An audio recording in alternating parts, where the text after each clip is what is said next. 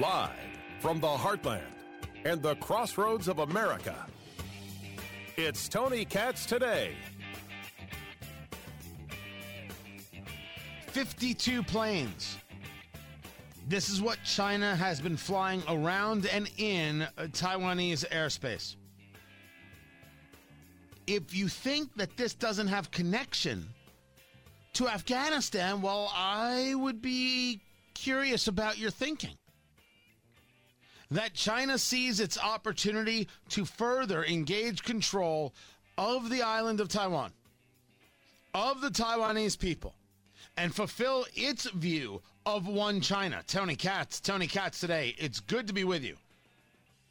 But what other message is being sent here other than the message to Taiwan that we will dominate you by air and by sea? You will comply and have no choice. Major Mike Lyons joins us right now, does work with C B S Radio as their military analyst. You've seen him all over your T V boxes and social media, and of course, joins us regularly, Major Mike Lyons, on the phone. And, sir, uh, over the last two to three days, it's been more than eighty planes that China has sent towards Taiwan. What kind of planes are we talking about here, and what kind of movements or, or, or actions, aggressive or otherwise, are they taking?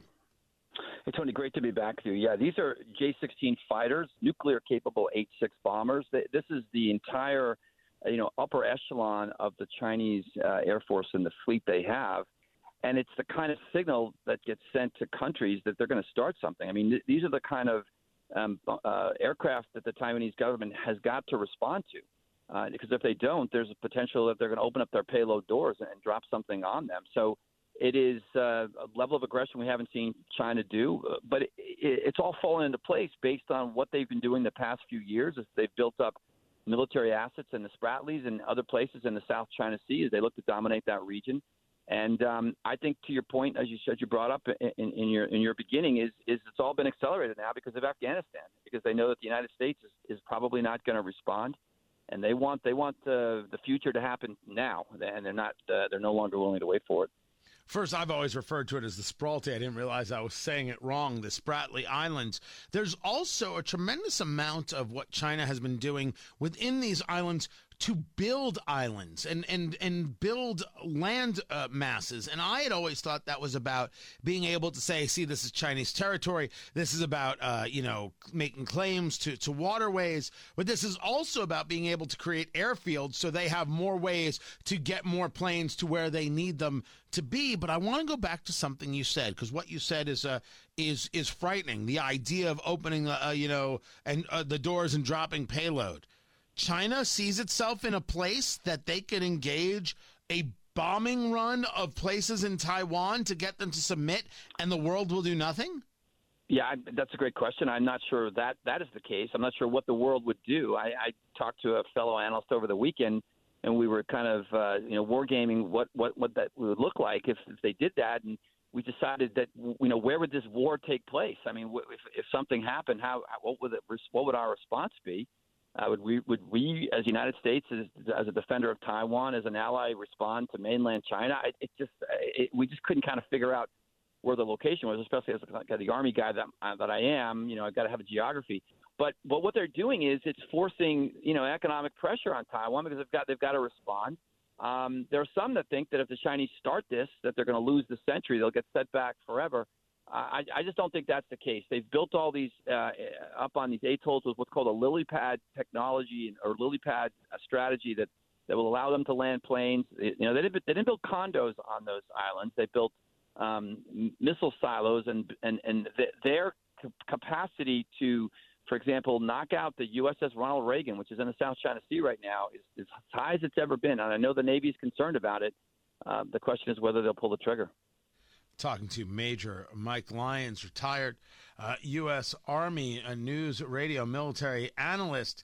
Uh, when you talk about uh, the plane in being involved here, I believe, believe it's pronounced, it's the Shenyang uh, J eleven that was being uh, flown in, or the J sixteen, which is their strike aircraft that is derived from the, the J eleven.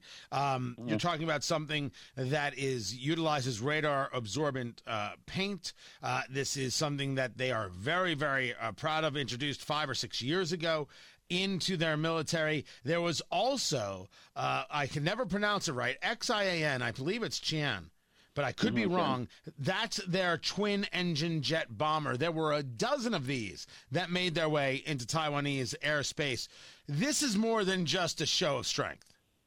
Yeah, and, and the fact that they have released this out, knowing full well that, you know, the United States is going to, you know, get a bead on this, look at their capabilities. This is also showing off what what what what do they have, um, and to send that many there, you know, perhaps they call it a training mission, because that's that's what I think China's got to get over the, the hump with. Um, what, what the United States has, this is, you know, if you if you go down a brass tacks here, the United States has got wartime experience. We've, you know, the the, the, the upside from a military perspective, being in Afghanistan and, and, and the last twenty years is. is we're kind of not afraid to pull the trigger. I, I don't think we are. I hope Afghanistan hasn't psychologically disarmed us.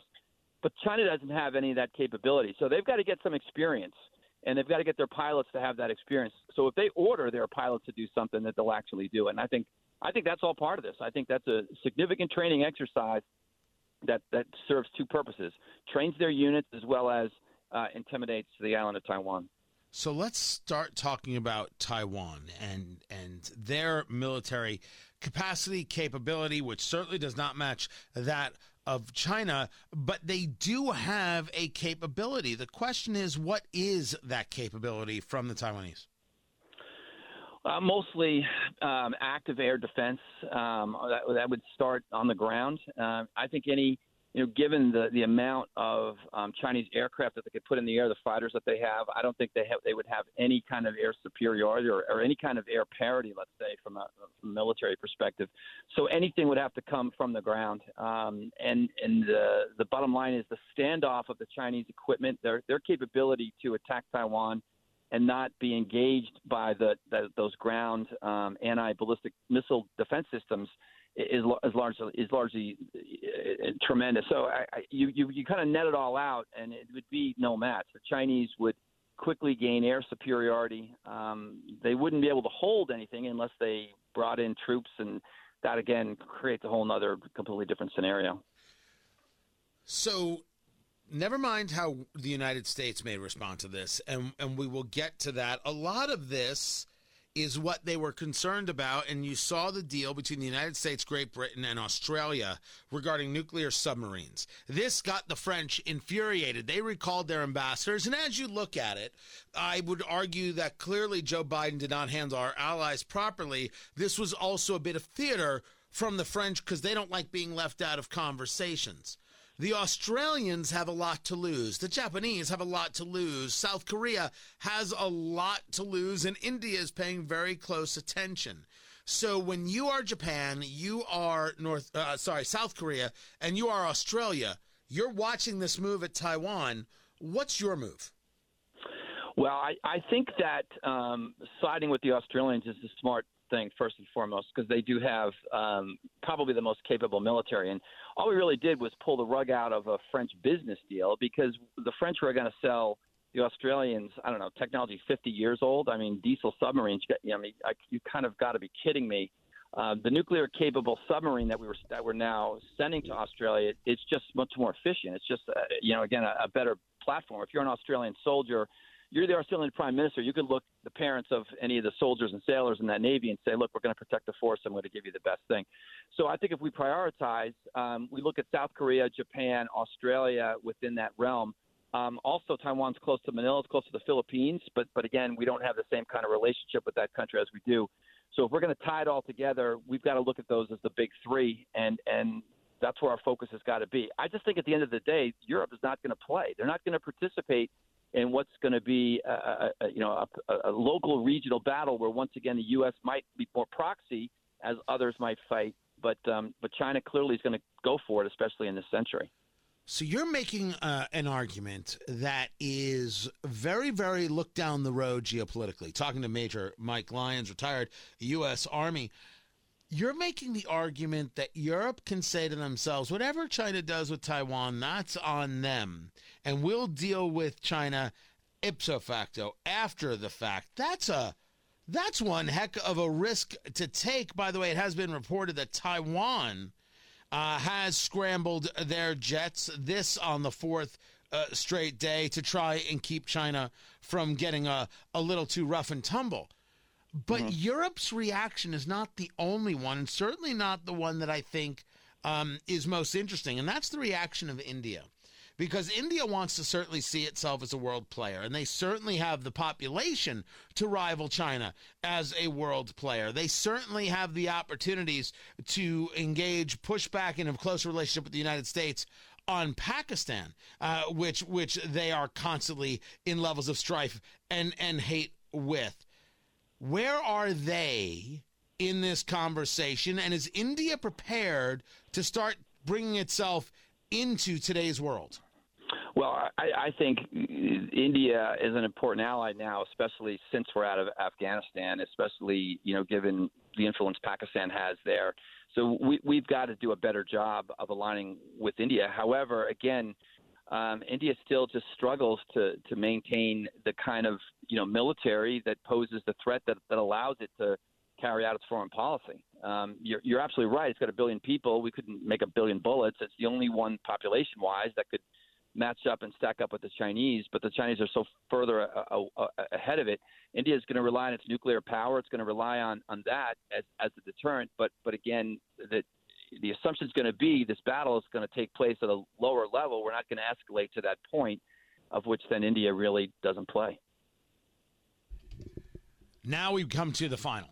We come to the United States, and, and I got to tell you, the idea that Europe would say, ah, we're going to step back from this would be a very, very interesting maneuver, as as I would see it. But Europe has its own issues to contend with, uh, including other NATO nations like Turkey and questions of how much they can be trusted on a series of things. The United States has to understand that if you allow Taiwan to fall, you've already allowed Hong Kong to fall, and I and I, I understand that that happened in the Trump administration. You're saying that these are things that are just going to happen, and we have to keep our powder dry for another day. Is that a sound policy? I, I think realpolitik says that's going to happen. Um, I, I don't know what – you look around Europe, who would actually get involved that can influence uh, the French – talk a good game. Again, I think they're looking at what happened in Afghanistan and trying to say that they would be involved, but at the end of the day, they wouldn't. Um, England would support us as an ally, but it, uh, you know, they continue to struggle. The Germans don't even have any kind of capable military at this point to try to defend off what could be, um, you know, something that happens from the Russians. The Russians put four hundred thousand troops on their border. We've talked about this in Ukraine. It's that could that could lead to World War Three as they continue to try to influence that battlefield there. So I, I, I still don't think Europe is going to play. And I just I still think that uh, it's going to be the United States, Australia, Japan, and, and South Korea that'll that'll have to put the pressure on China to at least um, hold off on what's happening inside of Taiwan. The question is whether or not the, the Chinese will pull the trigger. So now we talk pressure. You brought it up. Let's get in. When the idea of applying pressure, what does that look like? Is that economic or is that uh, via force? And that leads us to the part two, the idea of China paper tiger. So yeah. This has been a talked about constant theory for a right. good long time, that the truth is, for all the bluster of China, one punch to the nose and they fall down. So what yeah. is the pressure? And is China a paper tiger? Yeah, great point. It's it's it's literally back to the future again. You know, going back to the late eighteen hundreds of gunboat diplomacy, um, in that uh, you know the Teddy Roosevelt speaks softly but carry a big stick. Um, the question is, the Chinese though have this missile technology. They they saw what happened in Desert Storm, and they vowed not to let that happen to them. So they're going to go after our carriers. They're going to go sink a carrier. What are we going to do when they sink? Uh, Again, the U S S Ronald Reagan, five thousand sailors are in peril. What? How would we react to that? I, you know, we're gaming that again over the weekend with an analyst. We we didn't know what exactly our response would be. I, I think, um, the, you know, we would, we would strike back. And the question is, this is why I believe China is doing what it's doing right now, trying to get some of its pilots to have the gumption in order to, to try to strike and reach that punch so they decide that they're going to launch actually something. We should also note that the U S S Carl Vinson is also uh, in the area. They were engaged in, in those war games. I believe the Carl Vinson is still there, which is a, a carrier. Um, I got to assume anything regarding the U S S Ronald Reagan would be an act of war, a go-to-Congress act of war, at least right. in normal times, with a normal president and a normal Congress. These are not normal times. Uh, Major Mike Lyons, retired U S. Army, I appreciate taking the time to be with us, uh, news, radio, military analyst, C B S News, and others, and we appreciate him having him, appreciate having him here. Much more to get to. I'm Tony Katz.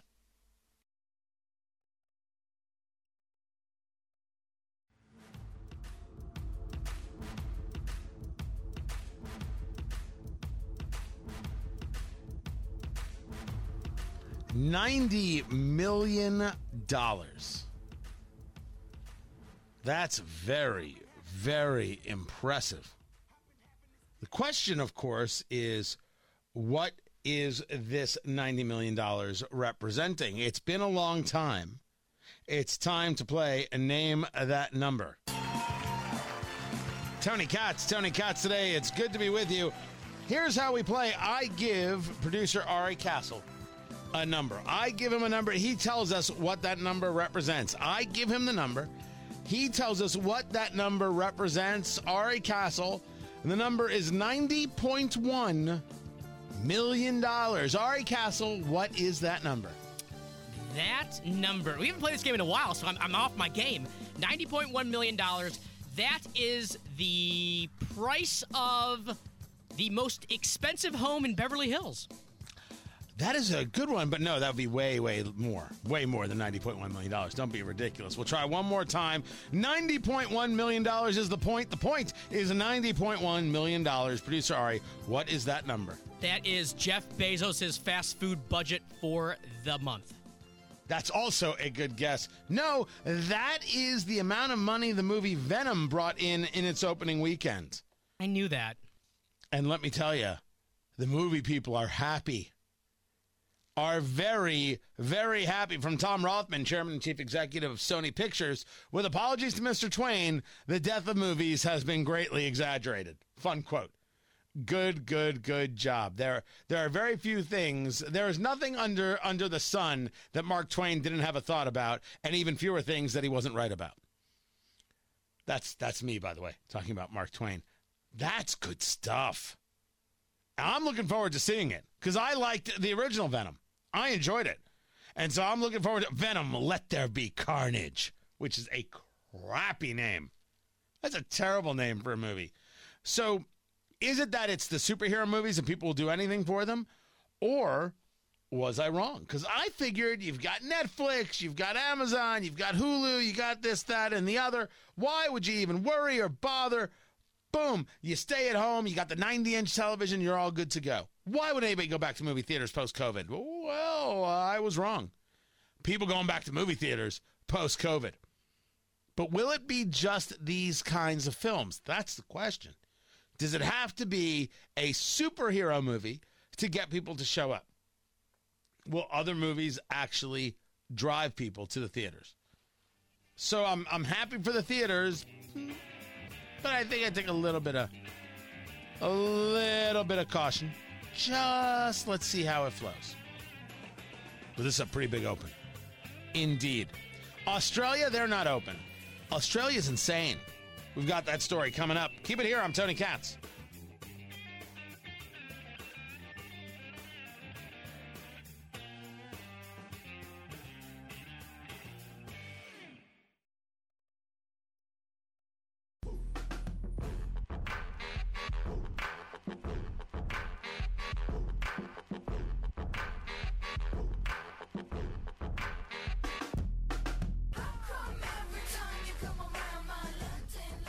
I'm in a game show kind of mood because I have these these stories that I want to share with you. This this, this one, two, three of just madness, but they're they're they're madness in in very, very different ways. What happens when an entire nation gives up? What happens when a person is clearly not in control of their own faculties? And what happens when a person believes themselves to be appointed and anointed by God? And how these things affect us. Tony Katz, Tony Katz today. It is so good to be with you. And I figured oh, we might as well play the game. If we're playing games, let's play all the games. And now it's time for everybody's newest game show. What's More Pathetic? It's a show where we take more than one pathetic thing, compare them, and you decide what's more pathetic. And now, ladies and gentlemen, it's your host, Mister Tony Katz. Thank you.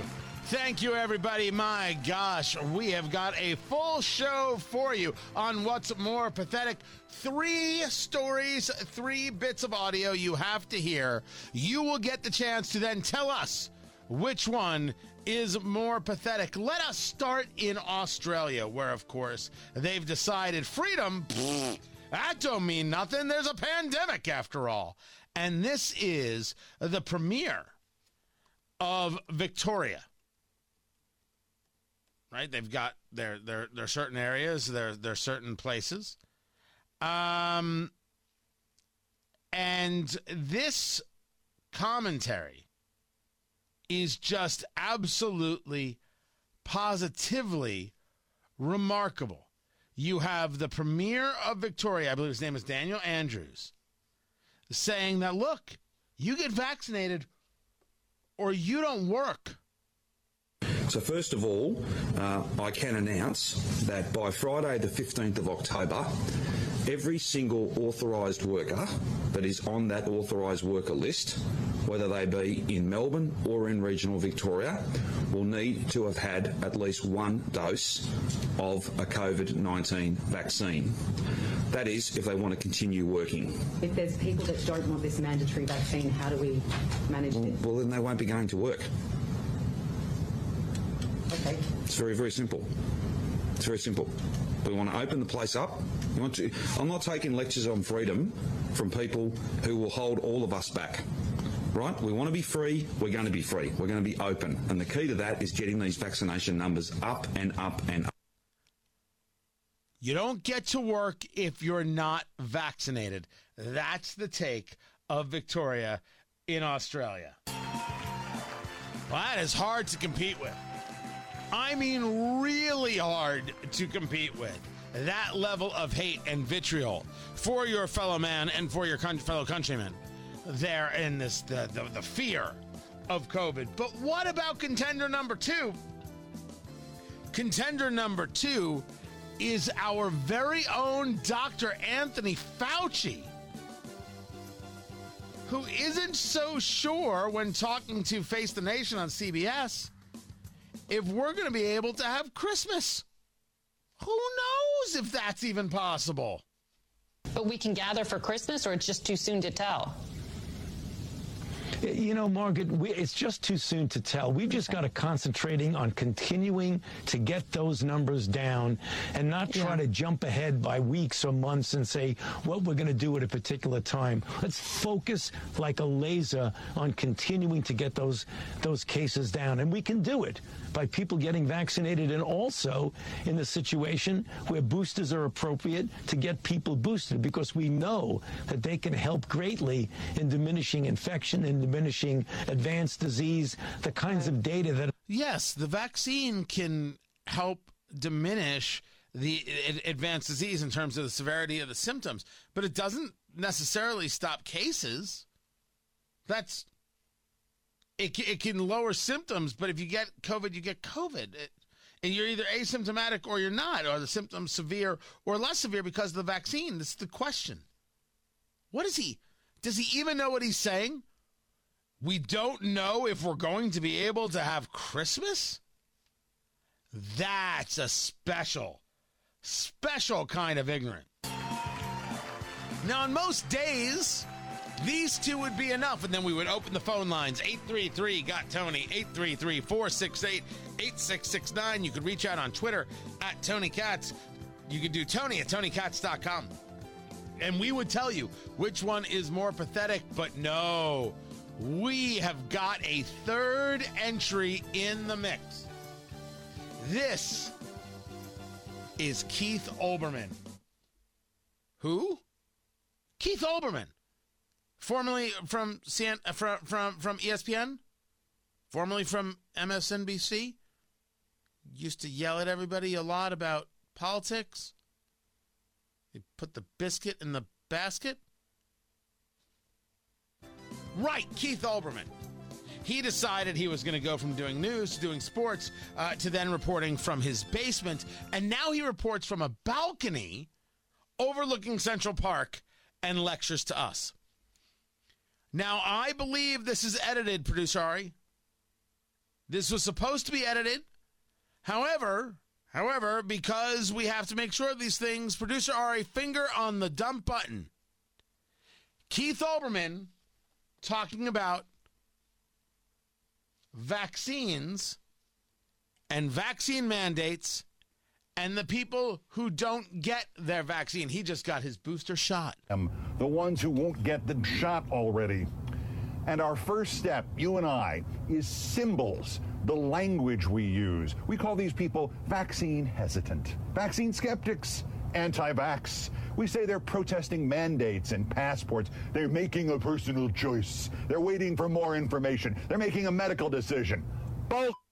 They're afraid. They're afraid to get vaccinated. Stop feeding their egos about what they're doing. Stop legitimizing it. Vaccine hesitant, they're afraid. Vaccine skeptics, they're afraid. Anti-vax, they're afraid. They're protesting mandates and passports. They're afraid. They're making a personal choice. They're afraid. They're waiting for more information. Afraid. They're making a medical decision to be afraid. The snowflakes are afraid. Now, there's more to this. But I got to tell you, when I first saw this video, I saw this I looked at it and I tweeted out, as you know, I'm not always active on, on, on Twitter, but I, I simply tweeted out that somewhere Keith Olbermann has a friend, and that friend needs to stop what they're doing, pick up the phone, call Keith, and ask him if he's okay. This isn't unhinged. This is a call for help. Afraid of the vaccine. Afraid of being proved wrong. Afraid of doing what anybody else in the world tells them to do. Afraid of needles. So no more pleasant euphemisms about what's going on here. Apart from the people who have legitimate medical complications about vaccines, we have to stop coddling the morons who will not get the shot. We start by calling them what they are. They are all snowflakes and cowards and idiots and losers. And most importantly, they are afraid. That's not a healthy guy, guys. That is a call for help, the likes of which I have not seen in a good long time. And somewhere, somewhere, Keith Olbermann has a friend. Keith Olbermann has a friend who needs to help him. And I am actually so concerned about a guy I despise, I can't even put him in the competition. I just had to share it with you because it not, it's it's absolutely nuts. And that brings us to our two competitors. Playing What's More Pathetic is Doctor Anthony Fauci, saying he's not so sure we can have Christmas because of COVID, and the Premier of Victoria, Australia, saying that if you don't have a vaccine, you can't go to jobs, you can't have work, you're not allowed to go to work, and he won't have those people lecture to him about freedom. Which one is more pathetic? Keith Olbermann is just a cry for help, so we're putting it out of there. The phone number, eight three three, got Tony, eight three three, four six eight, eight six six nine. Twitter, at Tony Katz, Tony at Tony Katz dot com. We go now to producer Ari, who always gets the first vote in What's More Pathetic. Producer Ari, have you decided which one is more pathetic? Well, I mean, if Olbermann's off the table, then...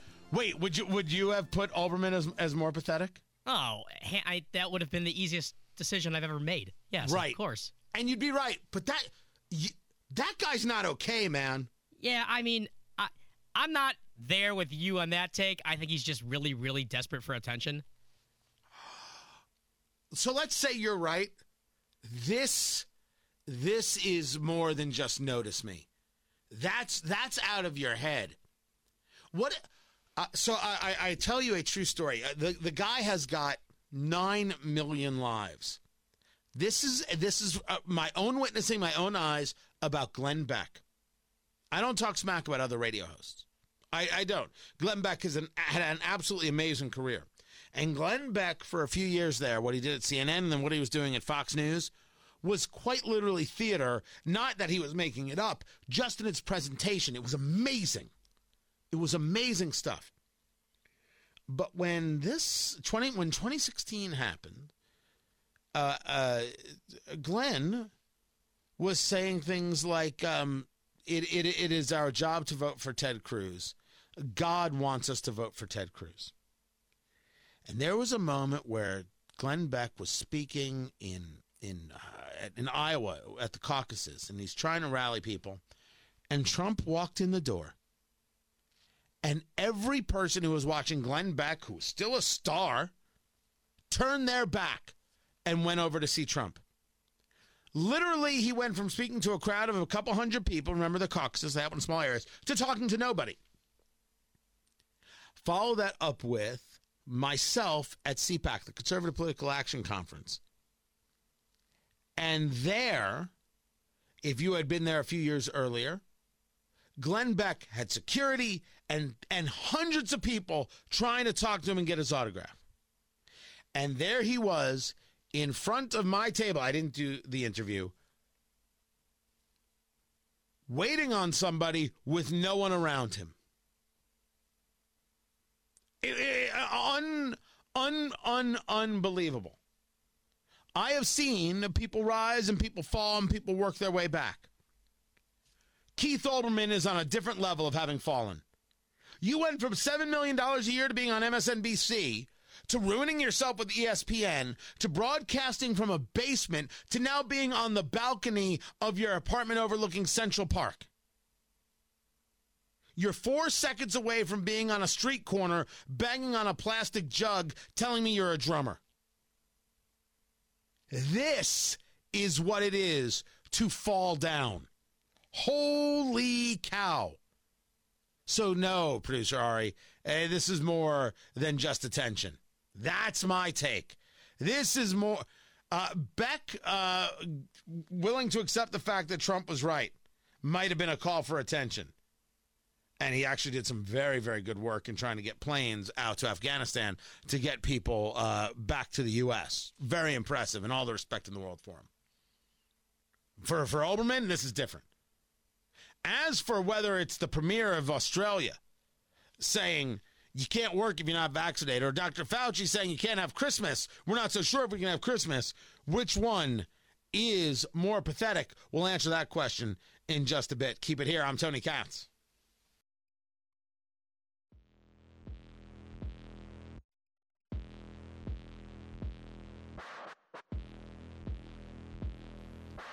So what is more pathetic? Australia continuing these lockdowns that have gotten the people to fight back, and the Premier of Victoria saying if you don't have a vaccine, you can't help, you can't work, you can't have a job. Or is it Anthony Fauci, the Doctor Anthony Fauci, saying, oh, I don't know if we're going to have Christmas. It's too early to tell because of COVID. Tony Katz. Tony Katz today. We've been playing the game, What's More Pathetic, and we were going to ask producer Ari which one it is. So I wanted to get from you, producer Ari, which one is more pathetic between the two, the premier of Victoria, Australia, saying, oh, you know, don't get vaccinated, you can't work, or Doctor Anthony Fauci saying, I'm not so sure, it's too early to tell if we can celebrate Christmas. I will tell you, on the surface, I originally thought they were in a dead heat, but there was one thing that put it over the edge for me. You don't talk about Christmas before Thanksgiving. Congratulations, Doctor Fauci. You are the most pathetic. In this case, uh, uh, Ari Castle is correct. Producer Ari is correct. Doctor Fauci is more pathetic uh, because uh, everyone's celebrating Christmas. They celebrated Christmas last year. What are we talking crazy for? What are we talking nuts? By the way, he said this on Face the Nation, did Doctor Fauci yesterday. Today, he puts out the statement uh, which got captured by Kate Sullivan, who uh, C N N White House reporter.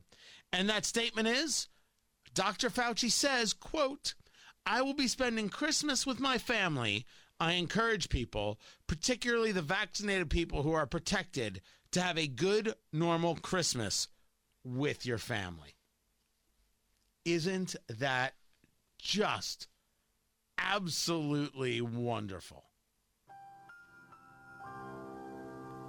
He is absolutely pathetic. Ew, David. He is. And this whole Nat Geo special with Disney Plus, they're doing a, uh, a documentary about him. Stop trying to sell him. He isn't good. He isn't decent.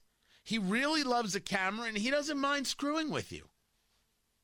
Are you, you know, saying, we go back- uh, stop trying to make Fauci happen? Oh, it's like fetch. Don't stop trying to make Fauci happen.